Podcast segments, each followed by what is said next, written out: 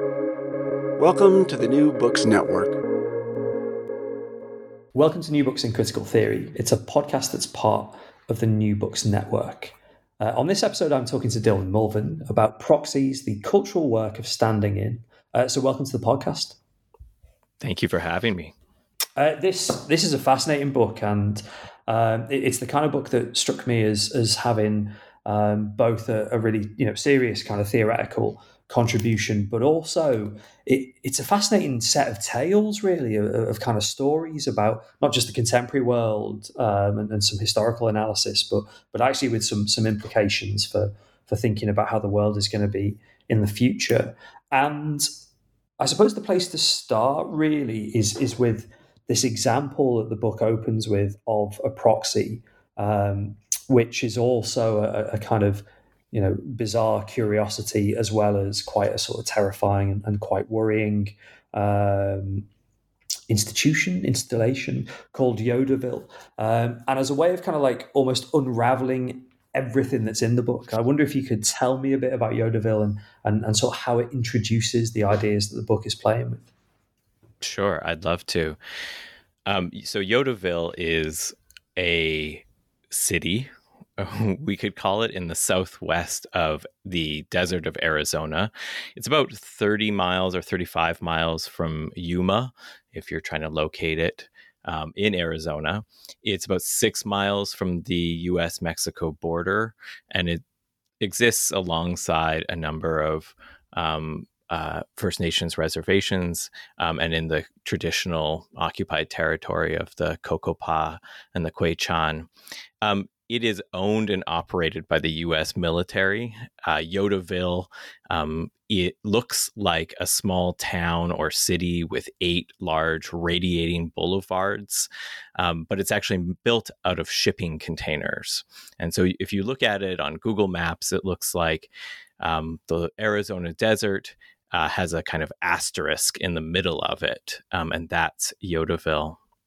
So Yodaville was built uh, in the mid 1990s, specifically as a response to what the US military considered a disaster um, in the UN's intervention in the Somali civil war. Um, so, if you've seen the film Black Hawk Down or read the book by Mark Bowden, right, that's a kind of signal failure of the late 20th century US military's expansion into Africa in its so called peacekeeping efforts. Um, and the kinds of failures of uh, uh, in the Battle of Mogadishu um, led the U.S. military to look inwards at its training um, and and how it kind of created simulations for training uh, military personnel. And one of the things that they saw, and you can see this in you know, the commission reports from the RAND Corporation, for instance, one of the things that they saw was that their training simulations for urban combat were overly reliant on representations of Northwestern Europe, right? Sort of Second World War um, imaginations of what an urban area would look like. And so they built this new area called Yodaville, along with some other encampments that were meant to reflect, in the really grim terminology um, of that Rand Corporation report, uh, the quote chaotic environments found in densely populated areas of the developing world right? So you can tell the kinds of flexible imaginaries that yodaville was meant to stand in for. And so I talk about Yodaville as a stand in for any number of possible places. Um, in the U.S. military's uh, uh, imagining of its expanding empire, but also a definite place, right? It is shipping containers in the southwest of Arizona's desert, right? It is a shared um, training course, right? It's an, almost like a textbook for pilots and military personnel. Um, it is a common resource, a shared representation. And sure enough, when the U.S. military um, you know, when they did go to war in, in Iraq and Afghanistan, uh, Yodaville quickly transformed, right? It was no longer just anywhere in the developing world, any possible chaotic environment. The ways that it was similar to Iraq, say, were highlighted. And so you have military personnel saying, they got heat, we got heat. It is the ideal place to train. And I use this framework to talk about proxies, right? The people, the places like Arizona, the things that can come to stand in for other places as we train and standardize and produce knowledge of the world. So that's the role of Yodaville um, in the story of proxies. Yeah, it's a great overview of both, you know, what a proxy is, and then this, as the book's title has, this idea of, of things standing in for, standing in, in place of. Um, the book has got three case studies, and obviously we'll, we'll talk about the three case studies in turn. But I'm, I'm sort of interested before that kind of what got you interested in writing about proxies and, and writing about um, both objects, places, individuals, digital images um, that, that, do this kind of work of, of standing in, um, and, and how you came to kind of pick the three case studies that the book thinks through. Yeah, absolutely.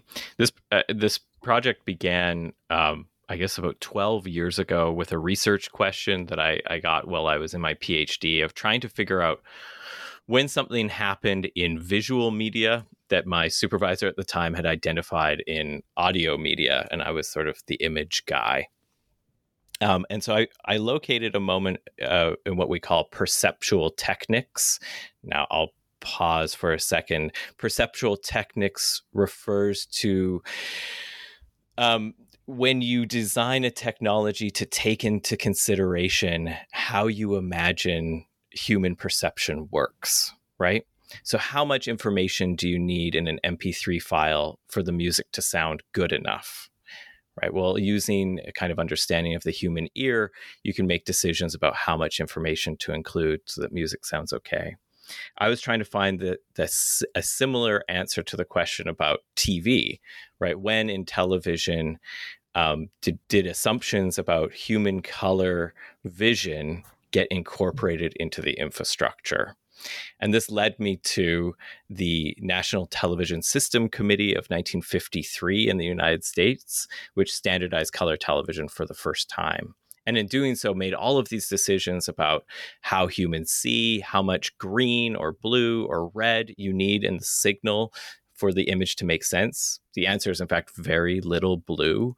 Um, and using um, that signal to compress the image, uh, you, they were able to fit both black and white and color television on one signal. And this is kind of a really meaningful moment in the history of television, one of the things that let it kind of build and spread.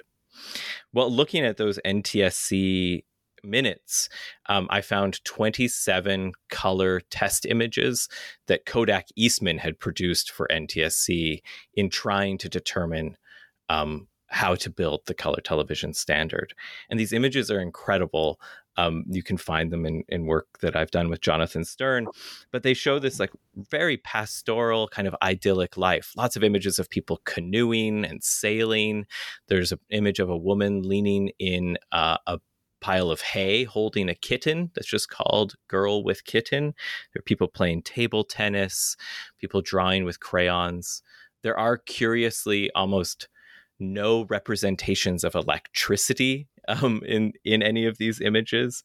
Um, and they were made specifically to imagine how color television would look, what it would portray, um, and what its kind of physical and cultural capacities should be.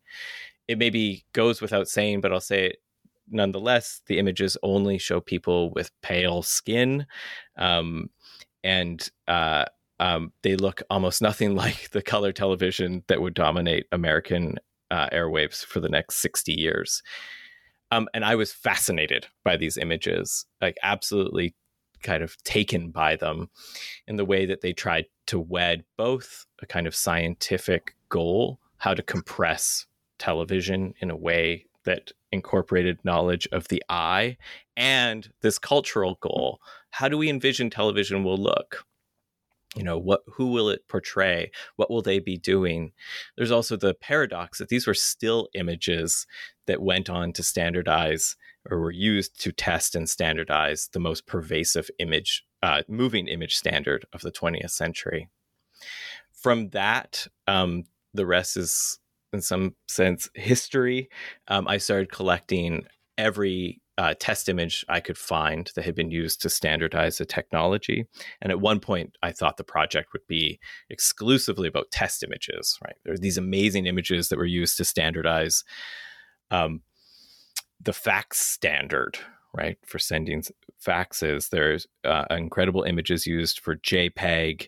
Um, for energy efficiency in LCD televisions, or they're just um, there's I have this corpus of different things I thought I would study, but very quickly I became I knew that the story of images in standardization was one story that could be told, but that there was a larger cultural story about how we choose representations of the world um, for building institutions, right? And so I started to collect things like the standardized patients um, very early on in this project, and that's the the focus of the fifth chapter of the book, And that that's the and that's the use of medical actors um, in training and evaluating physicians. Um, I started to look at other kind of test objects, what sometimes gets called in the history of science working objects. Um, things like the use of chess um, in the standardization of AI, which which many people have written about, including Nathan Ensmenger.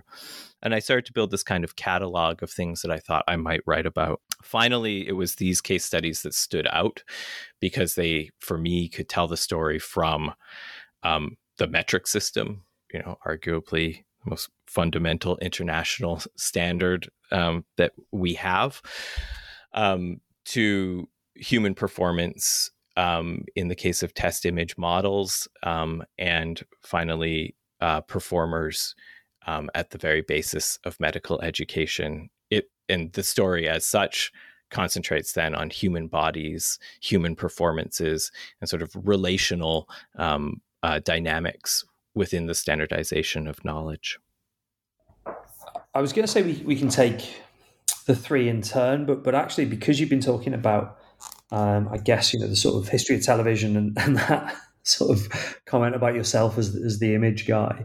I, I wonder if we could um, start with the middle of the book and and, and the um, is it the Lena or the or the Lena? I, am not sure the pronunciation.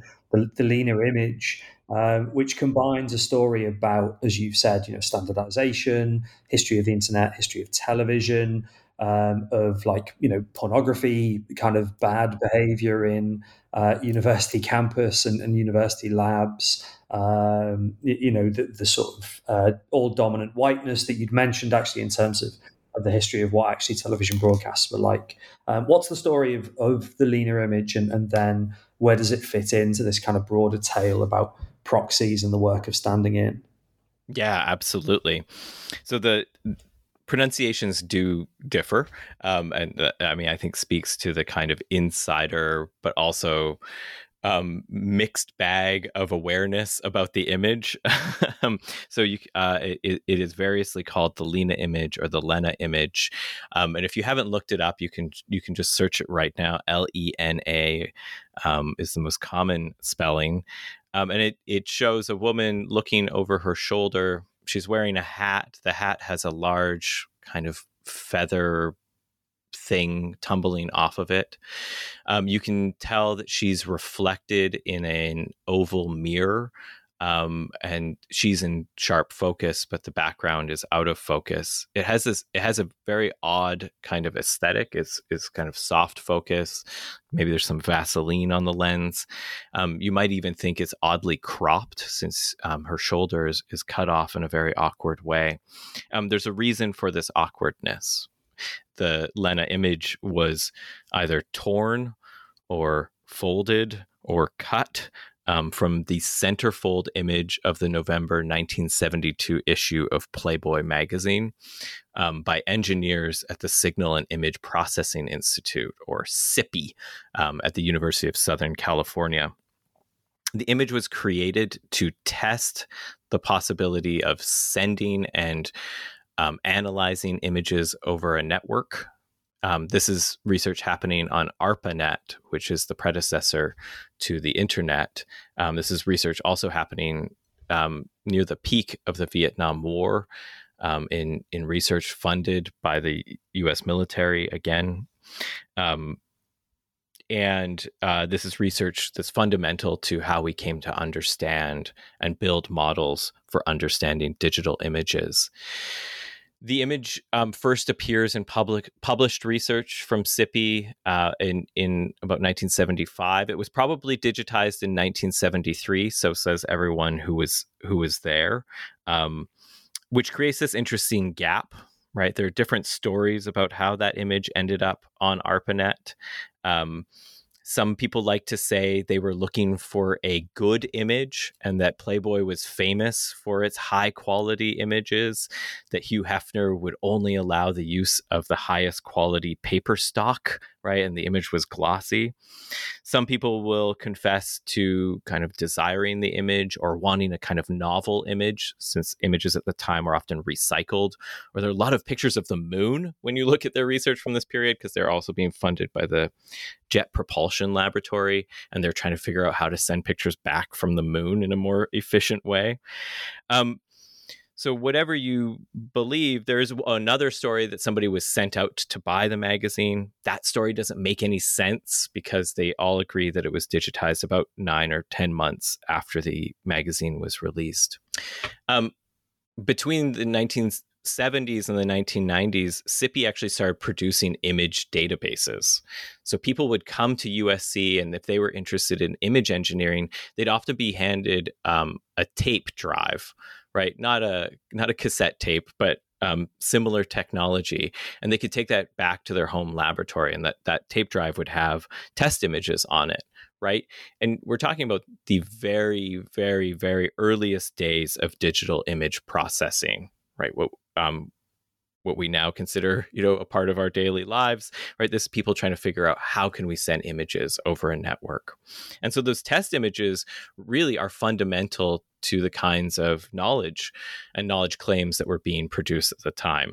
How could you compare what you were doing with a digital image if you weren't performing it on the same set of images right? So you might you might test your um, algorithm on a on a database of images but at a certain point you wanted to demonstrate your results on something other people would recognize.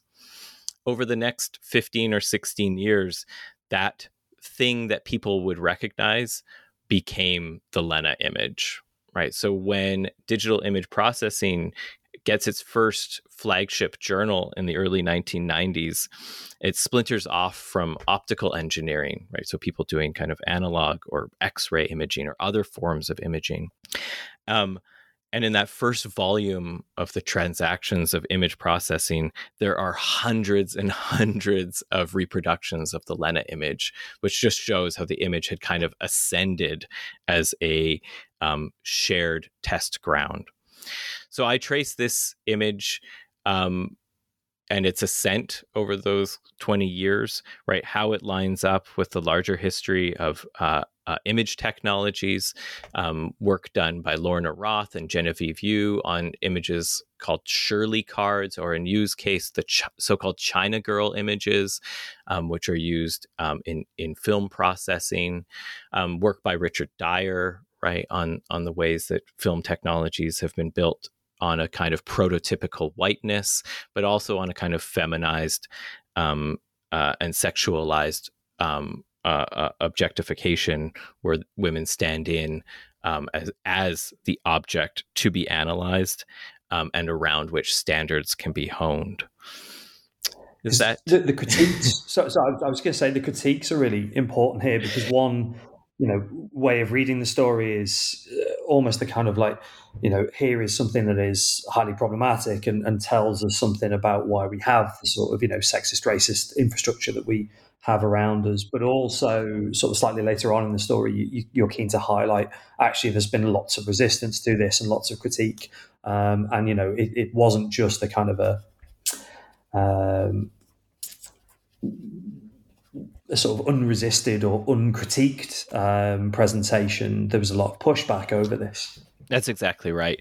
I mean, one one of the points of the book is to, um, and by using such an ordinary word like proxy um, instead of a kind of specialized term, is to kind of expand um, and highlight, you know, how these objects and places and people kind of float between being proxies for different things right? And so in the history of image processing, engineers will often talk about how the Lena image is just it's a great face, right? It's a great proxy for human faces. Um, it's got flat but not um, uh, untextured surfaces. It's got a reflection, right? You can you can use it to do edge detection, right? Detecting shapes, which is kind of basic to to many AI techniques from that period. Um, you can do facial recognition on it, right? Um, so it's a great proxy for human faces. It's a kind of no nonsense explanation for how it ended up uh, um, the artifact that it is. But what I was trying to show as well is that it, be- it became a proxy for all sorts of other fights as well, right? So at a certain point, Playboy becomes aware that the image is being used in this way, and they send this cease and desist. Um, uh, and they, you know, Playboy was extremely good at enforcing its copyright. And eventually, this be- this is renegotiated, and engineers are given a kind of exception to um, Playboy's copyright to continue using the image on the basis that it was so crucial to the scientific work they were doing that they would basically have to um, unwire their way of understanding images and sharing results with each other, that it really was a lingua franca for them. At another point, the image is is challenged in the mid 1990s at the heat of North American campus politics, right? The kind of often gets called the political correctness wars, but is really a moment of kind of feminist rebuttal against longstanding misogyny within STEM education.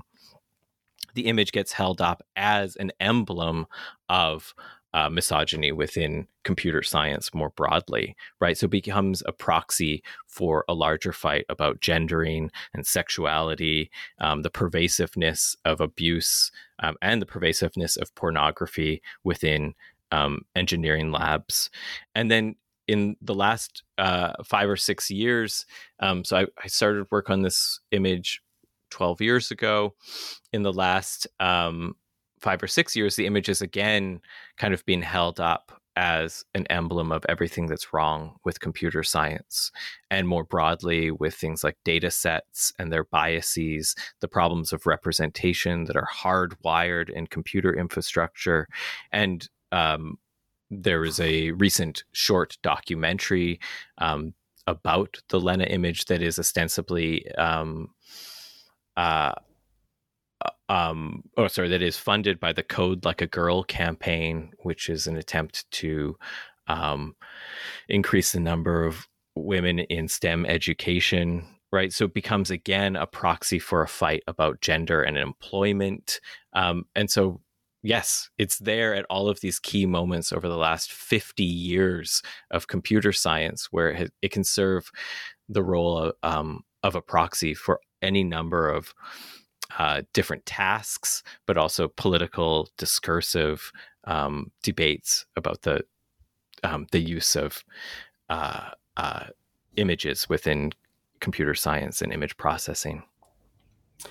I mentioned that's the kind of the center of the book and, and probably highlights all of the themes that run throughout the book, both um, kind of looking back earlier in the book in terms of discussions about standardization and kind of practices of, of making things standard. And then later on in the book, where you're talking about, again, things like race, racism, different sort of cultural practices. And and the other two examples um, of how the kind of the metric system works uh, which is in- incredibly interesting. And then as, as you'd mentioned how um, medical education medical training works. Um, draw on these themes but i guess um, maybe a kind of uh, slightly different in, in terms of being less to do with um, things like the digital and, and, things like media. And I, I wonder actually, um, maybe you could give the two sort of contrast really, why you were writing about um, this thing that's like literally an object, which is like a kilogram. um, and, so it's, it's fascinating to even ask you about that actually, because the idea of there being an actual kilogram, which is like the kilogram, um, and indeed there's not actually one of them, and they have to clean it and stuff, which is fascinating. How, how does that kind of contrast with, um, I suppose, the more sort of digital, um, more internet based uh, example of the image? Yeah, I'm, I'm more than happy to talk about that. Um, so the the second chapter of the book is about the international prototype kilogram. it's only loosely about that and the IPK, if I can call it that, or Grand K, um, if you want to get really, really fancy about it. Um, the IPK was, until a couple of years ago, the definition of mass. So if you looked at the actual metric system, you would find um, that it said uh, mass is equivalent to the mass of the IPK, which is a piece of platinum iridium held under three glass bell jars in a vault in the suburbs of Paris in Sèvres.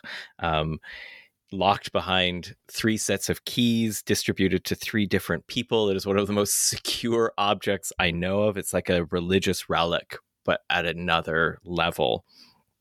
Um, it is or was for most of the history of the metric system the proxy for the idea of mass. It um, it it is a physical artifact that represents um, mass, and it has a bunch of um, uh, uh, witness kilograms. So it has some siblings that get called its témoin, um, but it also has a system of traceability that meant that every national laboratory um, had a kilogram that could be traced back to that kilogram, right? This kind of genealogy of kilograms.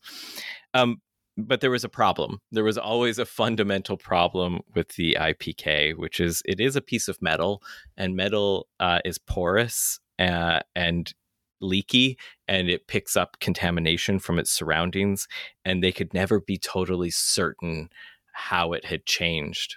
And so, what we get over the course of the 20th century was this desire, like absolute desire to try to return the kilogram as close to its natural state, its original state as possible. And you get these really beautiful protocols for washing and cleaning the kilogram by hand with an ether ethanol solution and chamois leather to give it a handsome but not specular appearance, a phrase that I will remember forever. Um, and eventually, by the, by the late 20th century, the metric system is actually rewritten. Um, so right up until the definition, the redefinition of the IPK a few years ago, um, the definition of mass actually read mass is equivalent to the mass of the international prototype kilogram, comma, after cleaning and washing and this blew my mind when I was collecting examples of proxies and looking for the kinds of protocols and history and maintenance and repair that was required to maintain them.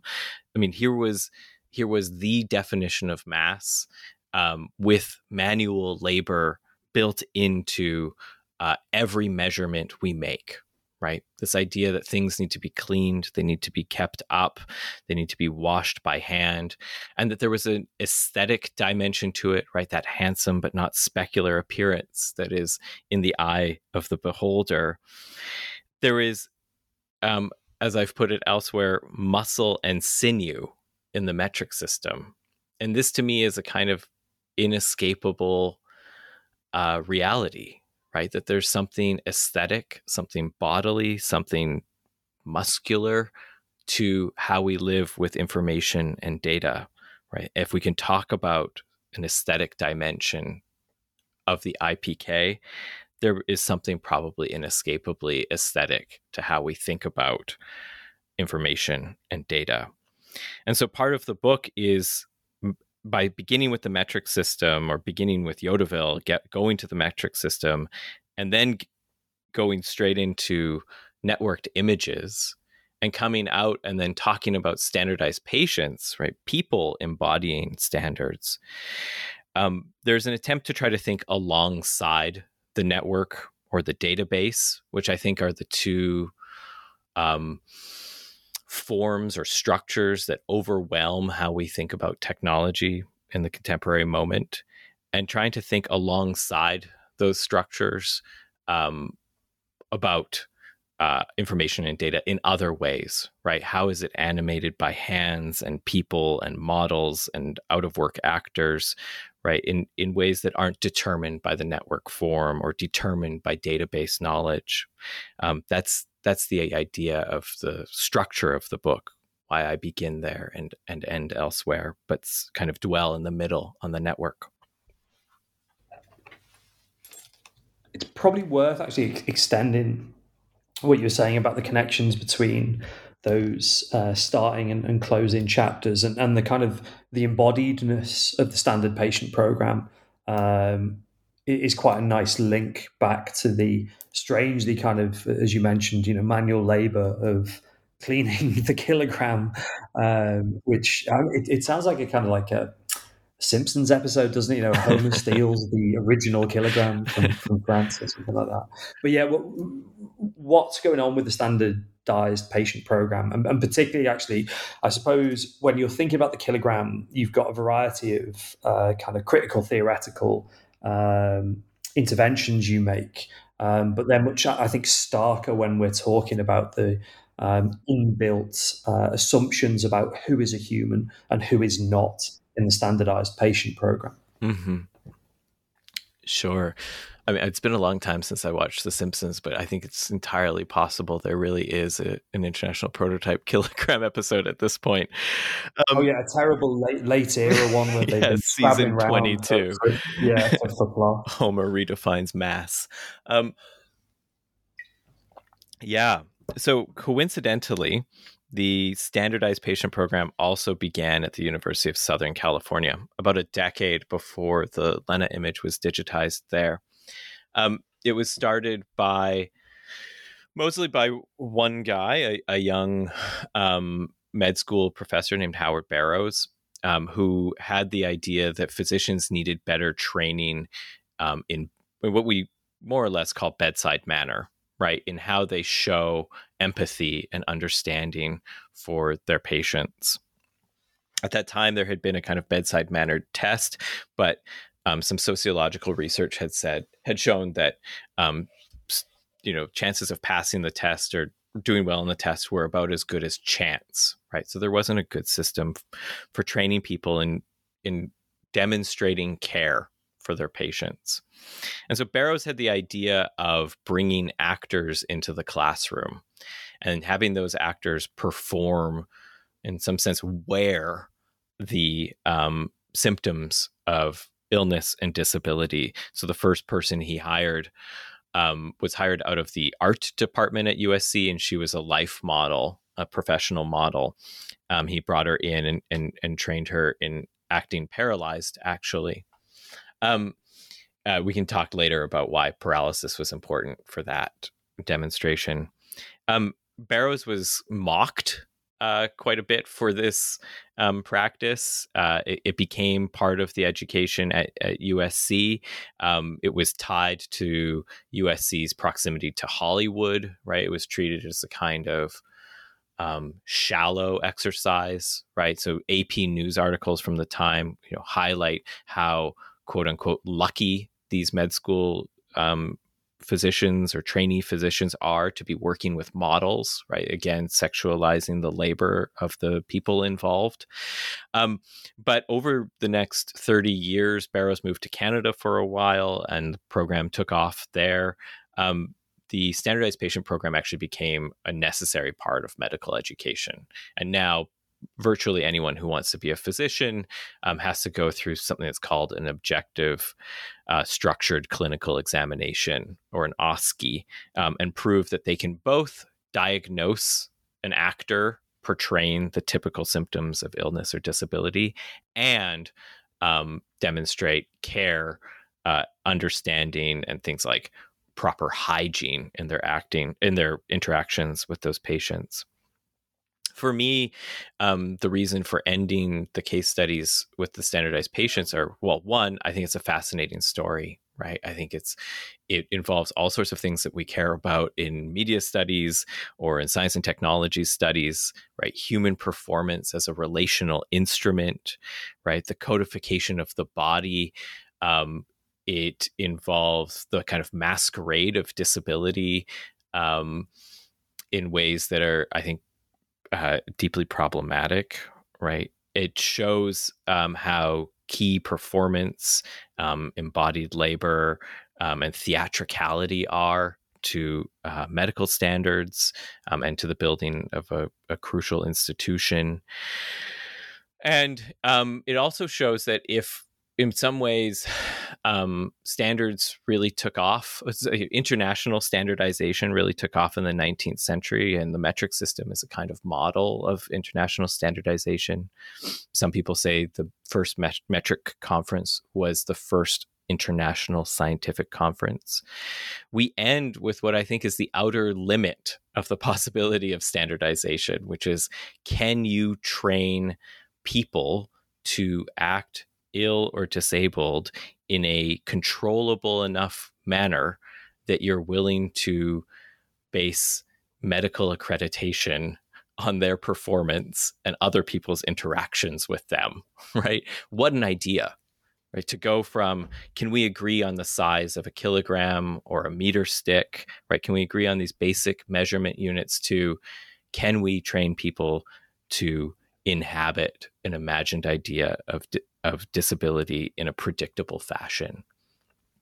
Um, and of course, um, it, it has happened, right? But I'm most fascinated by the work that it takes to actually maintain that system, right? So how how do you make one person's body disappear so that you can encode another person's lifetime on top of it right so there's these scripts that people learn um, to inhabit particular bodies or particular performances at the same time that they also have to make their own body disappear right? So you're told to drink water and have a snack so your stomach doesn't growl in the middle of an OSCE exam because you wouldn't want your actual body to to bust through. There's a whole schedule of fees that are related to how intimate of an examination you're willing to have, right? So you do, being an SP is not a particularly well-paid position. You can expect fifteen to twenty dollars if you're lucky. Um, it's intermittent work. It's often meant for people trying to kind of piece together a living. Um, but you can make more money if you're if you're willing um, to provide expertise about the interior of your body, um, and so it to me covers uh, everything I would want to talk about in in the process of proxification. Right? How do you transform um, a, a living person into a stand-in so that you can standardize knowledge?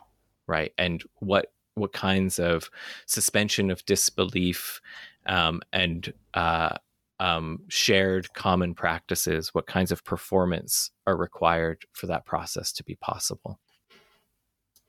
The three examples give a kind of framework that I can think of all, all different kinds of uh, future research projects, future research case studies. Um, but one of the things about writing a book, there, there's an element of kind of closure that, that you get. Um, and I'm, sort of keen to know what do you do next, both in terms of kind of you know proxies and standing in as as as a research agenda, or in terms of just thinking about um, you know something completely different and, and, an entirely different project. Sure, uh, um, it's a great question. I think you know, I, I as um, people tell you all the time, I'm sure. Uh, the hard part about publishing a book is that the moment that people want to talk about it is the moment that you're finally done with it.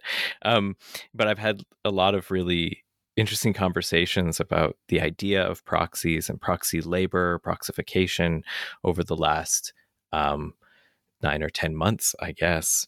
Um, and I have continued to collect proxies. So if it started with some images from the NTSC standard um, and build, built to this kind of catalog of different um, artifacts and people and places, uh, I'm still collecting those things. And I think one of the limits of the book is I've really focused on standardized proxies, things that have lasted a long time um, that have taken on importance within institutions as shared representations, things that left a paper trail as well that you could write chapters about, um, that you could cite things about, in some cases, um, cite other scholars about. Uh, so the things that I'm looking at now are are things that are a little bit more ephemeral, um, things that don't vanish from view too easily, Um, so charismatic proxies or failed proxies. Um, I, I'm, I was fascinated in the autumn for those of us who live in the UK during the so-called supply crisis, which is um, when it was harder to find groceries on the shelves. There was this moment in Tesco and Sainsbury's and Boots where there were suddenly these cardboard cutouts of fruits and vegetables that were missing. I think it was so that if somebody took a picture of the empty shelves, it would sort of look like there was still asparagus on the shelf or something. Um, in Boots, there were cardboard pyramids um, of fake sandwiches where the meal deal would normally be. Um, I don't know that I can write a chapter about the boots pyramids, but I do. Uh, it did highlight for me, you know, how important these kinds of stand-ins are for paper overing the or papering over, papering over um, gaps in a crumbling infrastructure. I do think, and I've said at my moments of being the most hyperbolic, that we live in the moment of the proxy, right? Which isn't to say there are more proxies um, than ever before, but that these kinds of relationships of delegation um, are front and center in the things that we care about. This is most obvious in the ways people talk about data sets and the politics of data, data doubles, and all of those things, which I think we could think about in terms of proxification, but also in kind of delegation to the gig economy, right? Or to so to um, gig workers as surrogate shoppers or to the kind of Airbnb economy and the stand in apartment, right? Or the shared workplace or even the stand in dog walker that you can hire here in London. Um, these things existed before, but not at the scale that they exist now. Um, I'm fascinated by the synthesis of um, uh, uh, actor performance. So the use of um, computer technology to reanimate deceased actors. This is obvious in, in some recent Star Wars films, um, like the case of Carrie Fisher, or in the Fast and the Furious franchise, and the use of um, Paul Walker's brothers to stand in for him in that franchise and then overlay his face on their bodies. I mean, this is a really, to me, gut wrenching example I would love to write about. Again, I don't know. That's a different book. But these are all things that, that don't fit the model of the standardized proxy, um, but things that have stuck out to me uh, in the in the couple of years it's been since I submitted the final version of this manuscript. I'm very keen on a Fast and Furious book, Proxies book. I think that could be uh, that could be the million seller. Proxy and Proxiest. yes, yeah, very much so.